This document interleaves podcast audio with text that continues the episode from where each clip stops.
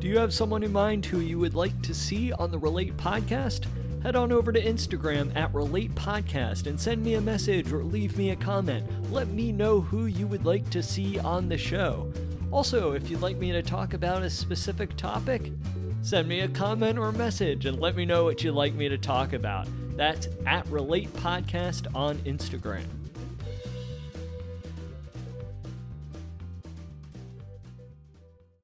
This is episode 126 of the Relate Podcast. From the story to the audience with Stacy Barton.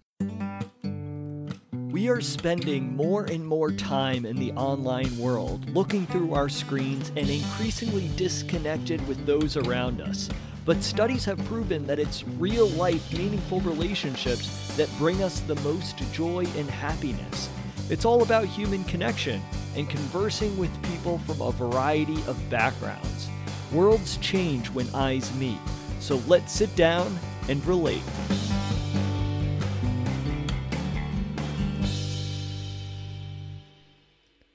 I am your host, Patrick McAndrew, and welcome to another episode of Relate. We got a great episode in store for you all today. For anyone who has been tuning into the Relate podcast since the beginning, at this point, you should know how much storytelling means to me. I love the telling of stories. I think it's so important to bring people together to really have a collective experience. Whether you're watching your favorite TV show, whether you're watching a live experience, whether you are reading a book, I think that storytelling has a way of binding us all together. And today we have an expert of storytelling joining us today. Her name is Stacy Barton. Stacy comes from an incredible life and work experience. She has been doing some incredible work for over 20 years. She has specialized in story development for themed experiences, including major projects for Disney, SeaWorld, Ringling Brothers, Dream Vision, and many others around the world. She is also an award winning author of three books of literary fiction and poetry. She's also written four children's picture books, and she has more than 30 short story publications out there. So it's safe to say that Stacy knows what she's talking about when it comes to how to weave together a story and how to create a story that is also captivating for an audience. And this is something that we talk about a lot in today's episode. For so for any of you out there who really want to either become a writer or perhaps you're thinking of ways in which you can reach an audience with a story, this is the episode for you. Stacy and I talk about the connection between the story and the audience, about a collective experience, which is what I mentioned before, how the story touches our hearts. And she specifically talks about her experience as a show writer for themed entertainment versus being an author, and what are those similarities and differences between those two things. But most importantly, in this episode, we talk about the importance of listening to your audience and figuring out how your audience can inform the creations that you bring about in this world. And in this specific circumstance, it's through the writing that Stacy does. It's a really great episode. I cannot wait to share it with you all. I'm so happy that you're tuning in. If you like this episode and if you think it will really resonate with someone, send it their way. Head on over to Apple Podcasts, leave a review, let me know your thoughts, or if you have the Anchor app, feel free to call in and leave me a voicemail. So there's a lot to unpack in this episode, so let's dive in with episode 126 of Relate with Stacy Barton.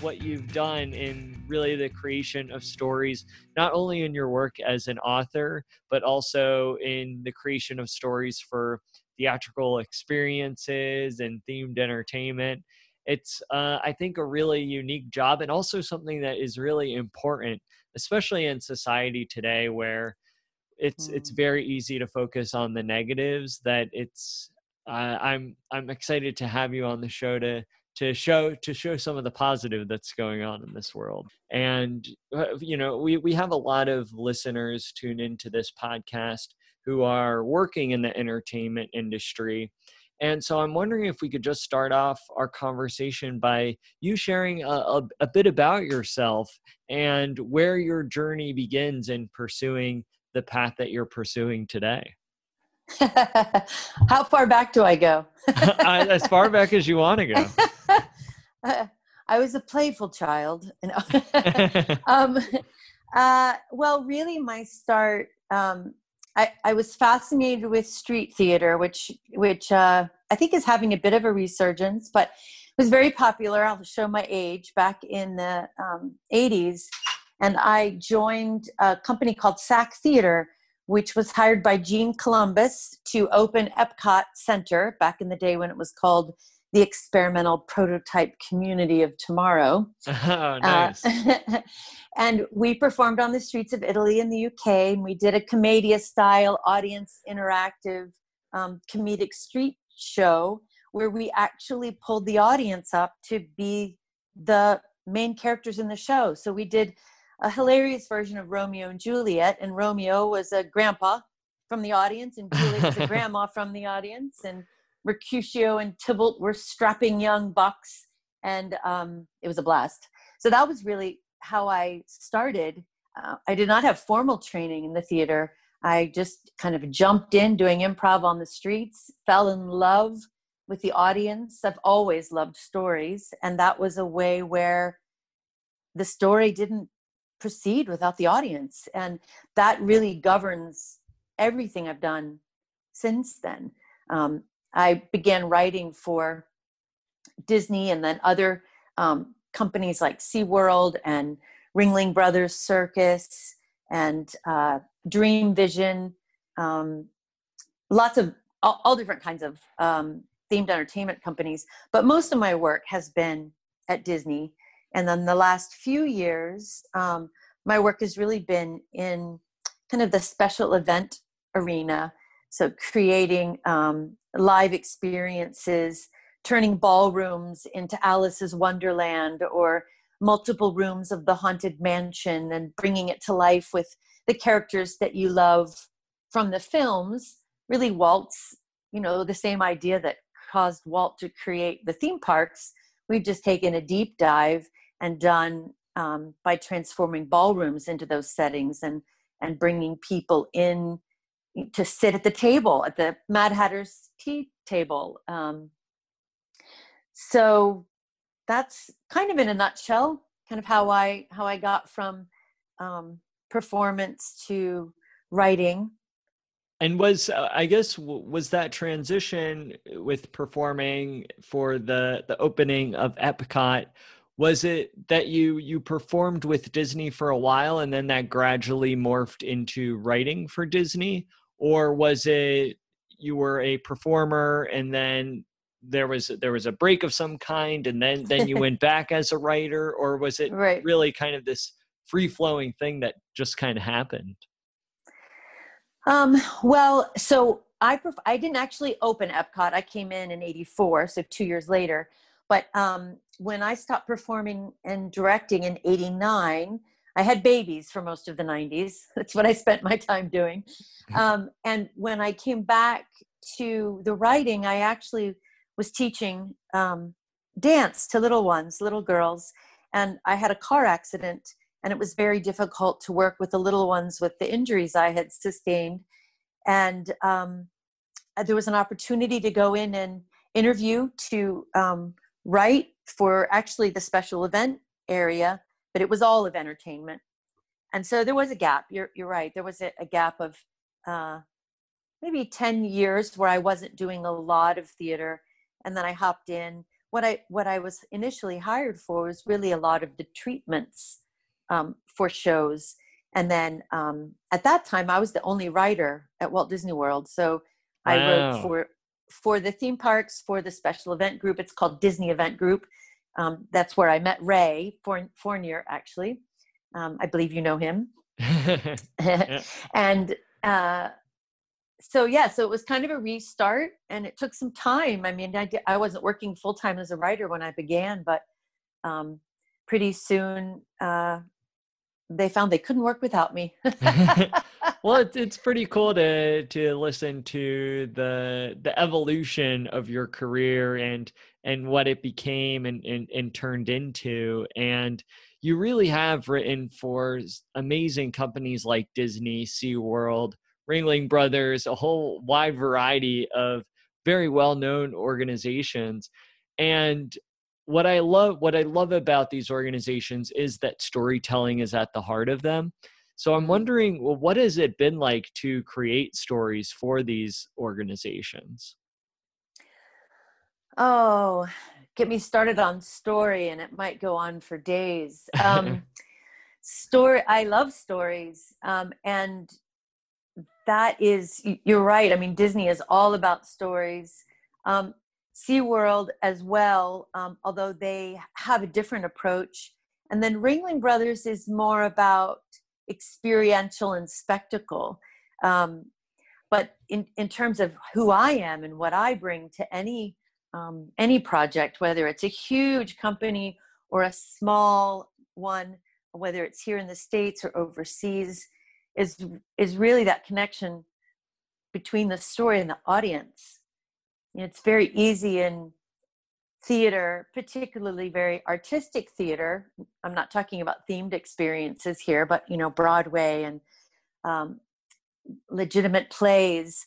Um, it can be easy to forget the audience and be so um, caught up in the story that you have. And there's absolutely nothing wrong with that.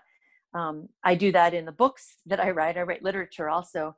But the stories that I've done, particularly for Disney, are really about the connection between the story and the audience. The audience is it.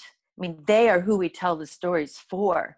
And as we've seen with COVID, without the audience, we're nothing. Um, yeah. And so it's it's uh, it's been a it's been a, an opportunity for me to kind of get on my soapbox, which I've always been on, and say, hey, we, we have to look at the audience. What do they need? What do they want? How does this story connect to them? How does this story connect to them in a parade or in a show or in a queue or in a ride? Um, how does this, what is the heart of the story? Why do we all love it?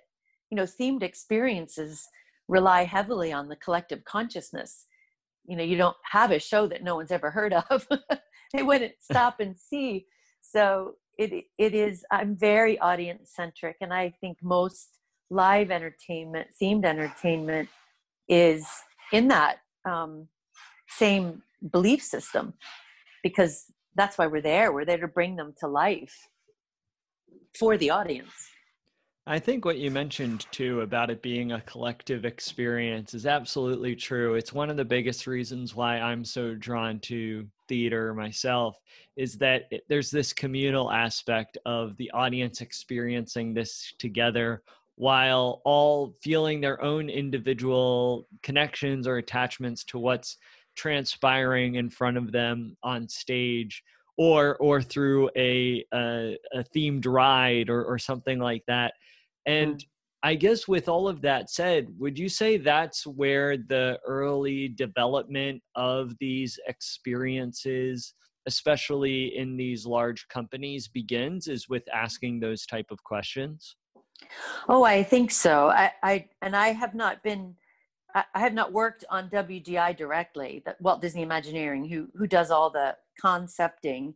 Um, I have done some work with them through um, through the entertainment division but i do know that that is very much how they approach the creation of anything um, what is the story and how does it touch hearts um, you know i think in the earlier days um, you know the theme parks were being built um, in a time where you hadn't had had a resurgence of disney animation you know in the in the 80s when they were building you know the studio i'm talking pr- primarily about disney but I, I, think universal and SeaWorld were in the same time frame.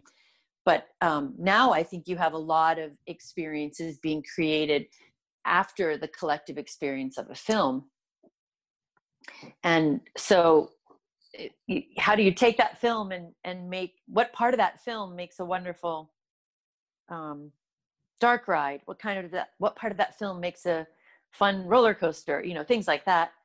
Um, it, story is always at the heart of it um, i think. Yeah and i think that that's why at least at least myself personally i'm always drawn to to disney and and to universal to these themed experiences because they're telling a story through an immersive way and i know this is this is uh, an area where you've done a lot of work in as well i know you've you've also created uh, escape rooms worked with hmm. augmented reality and i i i am a big fan and i know a lot of people listening in too are big fans of of escape rooms and an immersive mm. theater and and i think it goes back to what you were saying in the commedia performances you were doing where you're bringing in the audience and the audiences become part of the story. I think there's something really special in that. So what is it like creating stories for escape rooms or or for immersive experiences? And and why do you think these are are so powerful wow. Well i i think that it it is it is um it's a whole new world and there's some amazing people doing incredible immersive experiences you know all over the world. Um, the immersive experiences that that i've been a part of try to use all the elements available to us in in live entertainment um, to create an environment in which the audience doesn't just step into but has agency to um, to live in it, uh, to to be an integral part of it, not just observe it, not just walking through a museum of Alice's Wonderland and exiting, but to come in and there's a 40 foot table, you know, that we had commissioned uh, to be made in China that has pots and uh, cups that steam and whistle and the dormouse pops up out of the teapot and you sit down at the at the table and the mad hatter and the march hare at one end and the other and then alice and the white rabbit come running through and then on a stage that encircles the table you have singers and dancers um, tweedledum and tweedledee characters coming in and out. Um, and so what i think is so thrilling for me in that experience as the story driver is to interact with all the other disciplines. You know how can how can the lighting and the design and the and the um, the set how can the music and the actors um, what can they do to bring it to life without words you know i always say if i've done my job really well as the writer there'll be very few words and a whole lot of story and so in these immersive experiences, you're able to work with all the disciplines to um, figure out, and you have you have real time ability to alter it. Um, and but they are so fast, you you don't get to do them again. You know, they they usually just happen one night for a special event, and you know you take what you can learn from it. But I think the the thing about immersive experiences, we did the same thing with the escape room you know we had performers actors that brought the the story to its fullness um, and made sure that if we were on a ship if it was a pirate ship we didn't have a padlock that we had an old you know skeleton yeah. key lock you know every single detail down to the last you know which disney does so well in in the theme parks but we've had a wonderful ability to play with that in an environment that we can adapt and change because it's not a permanent installation. So there's been some neat learning i think in in that um, and then i was talking to some people recently about um, just some wild immersive experiences. One was a a weekend in a castle in scotland you know the talk about immersive that's a whole weekend you're immersed. And another gentleman that did something in new york that was um, he was he was in the army. And so it was a it was a, a scary escape room you know like lives were at stake. Um, so there's a lot being done in the immersive world um, and i think it's really i think it's really exciting. It's the kind of things that i'm paying attention to during this pandemic to kind of get myself ready for what are we going to do next yeah. you know we ha- we better be ready for this audience that's hungry for interaction hungry for connection hungry for community um, and you know the younger generation that's used to being right in the middle of it with video games and you know virtual reality they, they don't want to just watch it. They want to they want to star in it. Yeah. Yeah i think you make make some really good points and i i couldn't agree more that once this covid situation is figured out in, in some way in the long run, I think you're right. I think people will have a hunger to experience these things again and perhaps even experience them more fully. And I think that so many of us, so many humans, maybe not everybody, but I think a lot of people really love immersive experiences, really love theatrical, interactive themed adventures of, of some kind. Mm-hmm. mm-hmm. And oh, why do you think it is that we as humans surrender ourselves to these experiences? Well, I think it goes back to kind of where we started about story. When you think about when you were a kid, maybe in in the middle or late of elementary school, when you you could really dig into a book, and what did you do? You immersed yourself in the story. When you read the words, it took you there. It took you into the jungle, it took you to the river, it took you into the middle of the city, it took you into another world, an imaginary world. And I think that stories, um, oh, they they make they help us make meaning. I mean, it goes back to tribes sitting around the fire. How do we make meaning out of our life when there's a tragedy how do we celebrate the goodness when we want to mark um, someone's coming of age or or someone's um, even passing uh, it's stories. We learn by stories children learn by stories. Stories are um, they're they're innately magical because they show us ourselves inside the greater collective. They make us not feel so alone. They give us hope to conquer um, they let us cry when we're grieving. They let us laugh. Um, and I, so I think stories themselves, just the concept of story, is in itself immersive. And um, so I, I think that's why we, we just want to be whisked away. We want to learn a little bit more about what's happening to us by experiencing a hero or a heroine have victory and we like it when they fail because we fail but we want to see them you know get up and eventually you know fight the demons within or conquer the armies without i think too there's this to eh, what you were saying made me think of this that there's an aliveness as well like hmm. with being to use your phrase being whisked whisked away it, it makes us feel alive it feels like we're on hmm. this very epic quest or epic adventure that I think is very exciting. And I think it allows us to connect to one another and to go off what you said as well to connect to the story that's being told. I mm. I think really when I'm in these experiences i'm not really thinking about that that stuff obviously but when i'm when i'm sitting back and really talking about it with you and analyzing it it really is this special thing well, it's so and it's so natural. That's why you don't think of it. You know, you think of think of a um, you know a mom sitting down and telling a story, or a dad at, at you know tucking the little ones into bed at night, or the I mean, I have um, two little grandchildren now, and and so much of the way you help them see the world around, it's just naturally by telling stories. It's not a it's not really even a convention. It's just natural human interaction.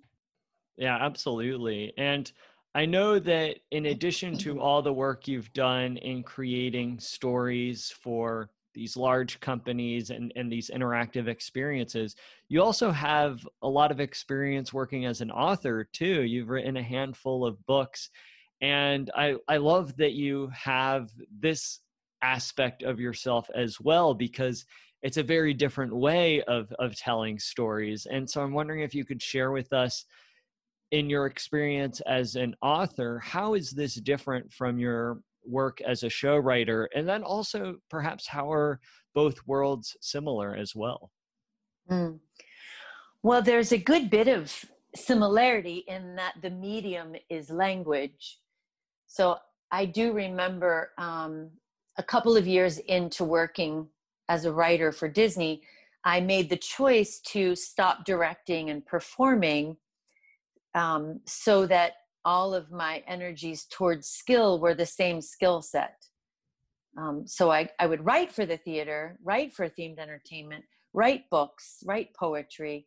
Um, that was that was an idea at one point that that I would focus really on the language. Well, I guess I think, it was that I think the similarity. Think that yeah, that's I think a really important point. I think that uh, at my point in my career, I'm still relatively early in it, but I, have really have started to develop the understanding of, of why it's important to focus, why it's important to put mm. in your energy into a specific field or maybe two specific fields that are very much related, like in your case, a show writer and an author. I think that that that's that's really important for for developing oneself in one career so and i I, th- I think it makes a makes a lot of sense uh you know why why you bring it up right? And those two so that place would be where i mean they both share language.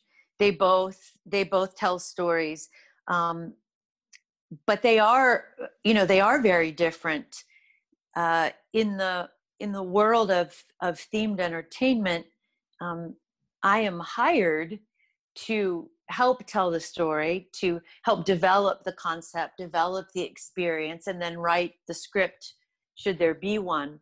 Um, and that is very audience centric in I have to know who's going to be there. You know, if it's a street show in a theme park, I've got to hold the attention of a two year old, a 20 year old, a 60 year old, you know, and so I'm always, always, always thinking of the audience, and all of my choices come from that.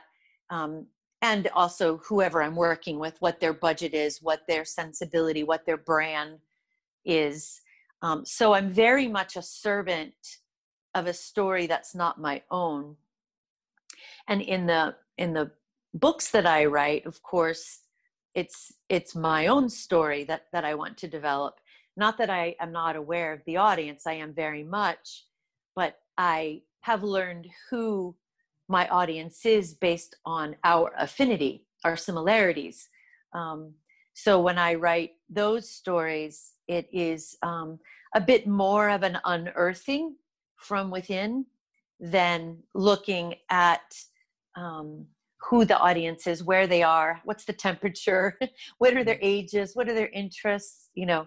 So that that is a um, pretty significant difference. But in in the end, whether I'm writing a, a theme park show or um, a narrative story that um, all the disciplines are going to build the experience around, or a play, or a poem, or a short story, or a novella. The medium I work in is nouns and verbs. It's language. It's um, it's story arc. It's character development. It's conflict and resolution. Um, those are all those are all the same. And so the reason i chose to just do the writing was so that i could just hone that craft. Because when you are a director the medium is the performers and the set design and the lighting. Um, so I, I, like to do um, the story itself and the language. So those are a few ways that they're similar and different. Right well, and I, I guess to follow up with that, would is it difficult to to write for an audience, or rather to figure out what the audience wants exactly, or is this something that because you're honing your craft over time it becomes easier or maybe it's never easy and it's mm-hmm. sort of trial and error? I'm wondering what that process is like for you to to write for an audience and to figure out what's going to resonate for an audience i am an observer and a, an intuitive and an empath and so i have um, extra feelers out at all times for how people are receiving everything it's it can be a painful life um, but uh, in addition to that, I do have the experience of, of just learning over time. But I do have, I ask questions, you know, when I'm brought in on a project. So who, where where are we? Who is the audience? What, there's a lot of questions to ask that help me know. Okay, I get it. That you know, if you tell me that we're going to do a show on the streets of Epcot at two in the afternoon in August, I'm going to tell you 10 minutes max. Right? It's hot. You've got little children, you've got people pushing buggies, you've got, you know, so there are some things, there are questions you can ask up front that help you get inside the skin of the audience. And then over time, as a performer, as a director, as a writer, you do learn um, in general what will hit the mark and then you have to be able to adapt um, and alter it you know when it doesn't work um, which is why live entertainment is easier than you know a build out of an attraction. But uh, also i rely heavily on the team because um, you get different disciplines in there like i was saying before the the, the visual thinker you know the, the set designer or the lighting designer or the costumer, um, the audio engineer, the um, person who's going to score it, the musicians, you, those all those people have their own perspective of what hits an audience, and by the time you've collectively done it, um, you know, had the conversations, and the creative process is just amazing. It, it just if you allow it to happen, you usually get what you need. Yeah, it's almost like this innate power within all of us that is working to create something bigger than ourselves. As cheesy mm. as that might sound, like I think that's that's absolutely true. And it is. Yeah, yeah.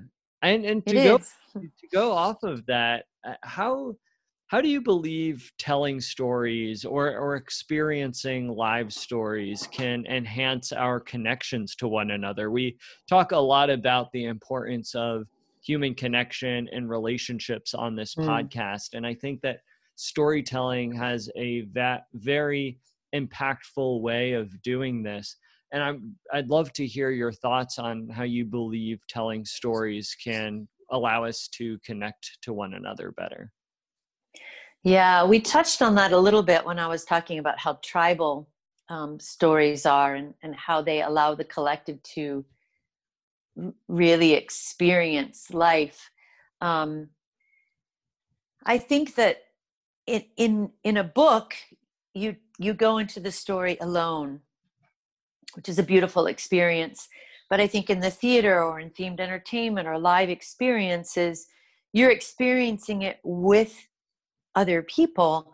And so, what is universal in the story speaks to you individually but you can feel the energy in the people around you and you know every audience has a different energy even if it's the same show um, and that experience in the audience the energy that the audience is feeling um, you are a part of. It belongs to you and you contribute to it.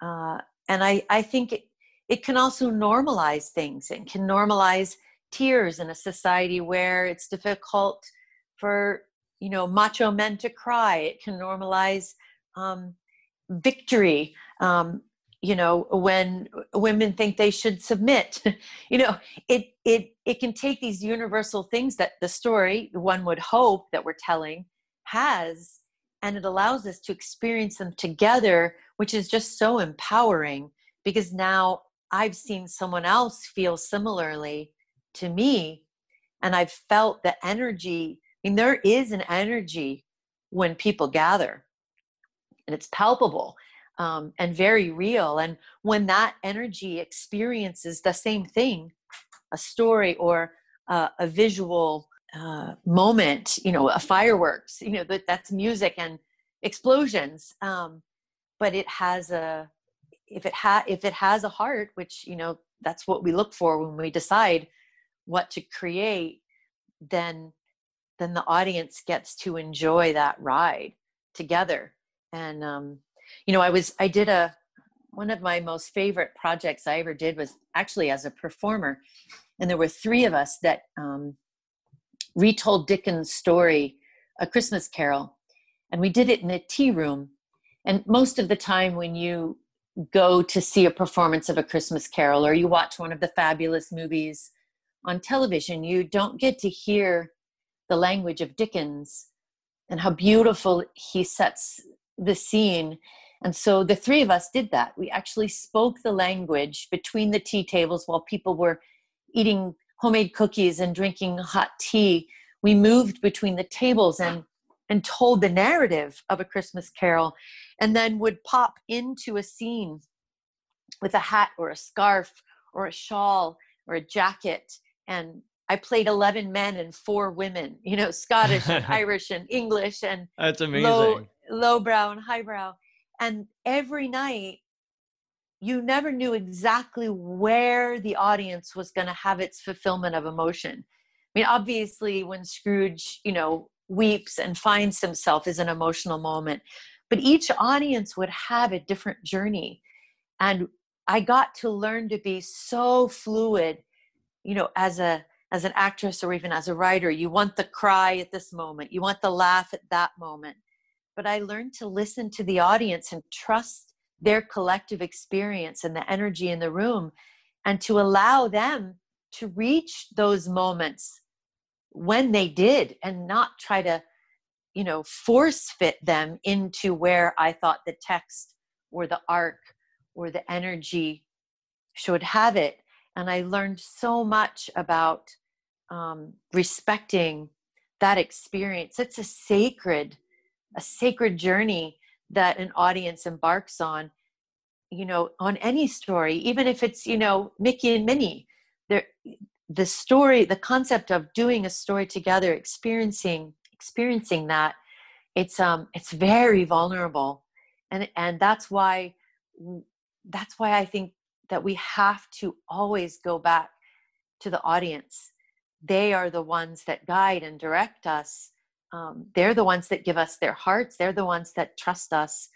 They're the ones that are willing to step into that vulnerable moment and take the journey with us. And I take that very seriously, whether it's uh, something obviously emotive, like the story of redemption in A Christmas Carol, or, you know, a celebration of Mickey Mouse's birthday on the castle stage where all the characters bring him a present.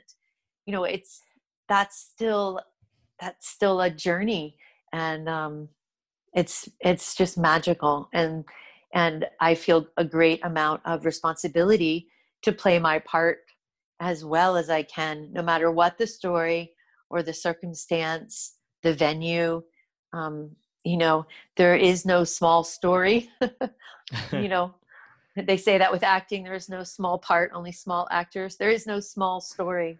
I love that and it's uh, such such important work too i think now more than ever we need to be hearing stories a wide variety of different types of stories and so mm. i i can't thank you enough stacy not not only for joining us on the show today but in in the work that you're doing i i could tell just from the way that you talk about your work that you put so much passion and love and care into the stories that you mm. create whether it's the stories you create as an author in writing your books or whether it's through the stories you create for large themed experiences or themed entertainment. And so I th- thank you so much for for joining us on the show and just really hitting home the importance of storytelling. No, oh, thank you so much. And I will say that if there's anyone that wants to hear a Florida story, my last book, Lily Harp, is set um, on a little island off the southwest coast of Florida in the 70s. And it's a very, uh, it's a setting that's quite different from the theme parks in which I write. great. Yeah, where where can our listeners find out more information about you and your work and, and perhaps uh, get some of your books as well? Wonderful. Well, um, right now I'm meeting lots of people and looking for fun and exciting um, endeavors on LinkedIn. So people can find me there, particularly for my themed entertainment experience. I usually do posts about things that I've done with inspiring messages or maybe tips of the trade. And I would love to talk to anyone, really. Most people don't take me up on that. They think, oh, she's too busy. But please stop by. And um, if you like a particular post, say so. Tell me about it. Connect with me. Um, message me. We can chat. Um, on uh, Instagram, you can find me at Stacy Barton underscore show writer. And I do kind of the same thing there, only a smaller scale, fewer words, more pictures. Um, and then for my books, you can find them probably most easily on Amazon. Certainly, if you are a book lover, go to your local bookstore and ask them to order it for you so they get the credit. But you can find my page on Amazon.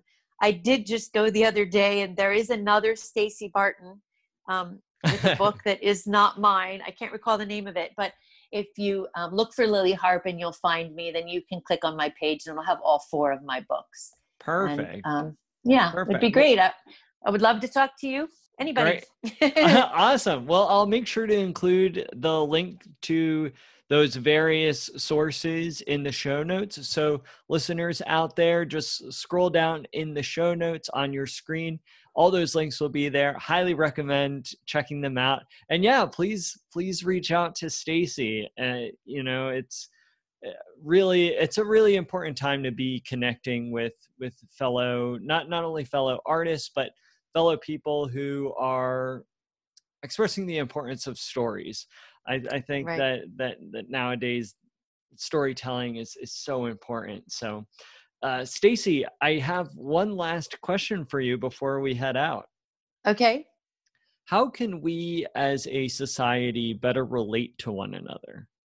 Oh, well, my mind is fresh and full of stories, and I'm thinking about the stories of the pandemic. I'm thinking about the stories of Black Lives Matter. I'm I'm thinking about the stories of transgender people and you know any any group that's been marginalized um, even even I, am even in a bit of that group as a woman n- not to put that in the same category but i think that we need to tell our stories and we need to hear each other's stories. We need to amplify the stories of people who don't have a voice. Um, I think that it's so important. I can't tell the story of a Black woman because I am not Black, but I can amplify her voice. I can't tell the story of my beautiful friend who is a transgender man, but I can amplify his voice. And I think that that in this time I am someone with my privilege of, um, you know, a fair amount of wealth and majority skin color. I can listen. I can listen to the stories even when it's painful. And I want to hear them. They make me weep. They make me sick to my stomach sometimes when there's abuse and horror. Um, but I think a story needs a teller and a listener. And I personally am doing a lot of listening right now. Wow, thank thank you so much, Stacy. Yeah, I, th- I think that that you make such a good point. It's not only about the telling the stories, but also listening to other people's stories too, and and to use your word, to hear these stories also. So, mm. uh, like I said before, I can't thank you enough for for joining me on the Relate podcast. This has been great. It was a delight. You're, it was really fun. Thank you so much for having me on. It's an honor. Thank you for joining us for this episode of Relate. You can let me know your thoughts on this episode by going to Apple Podcasts and leaving me a review. Or if you have the Anchor app, feel free to call in and leave a voicemail. I would love to hear from you. You can support this podcast by clicking the link in the show notes. Thank you so much again for tuning in, and I'll catch you all in the next episode.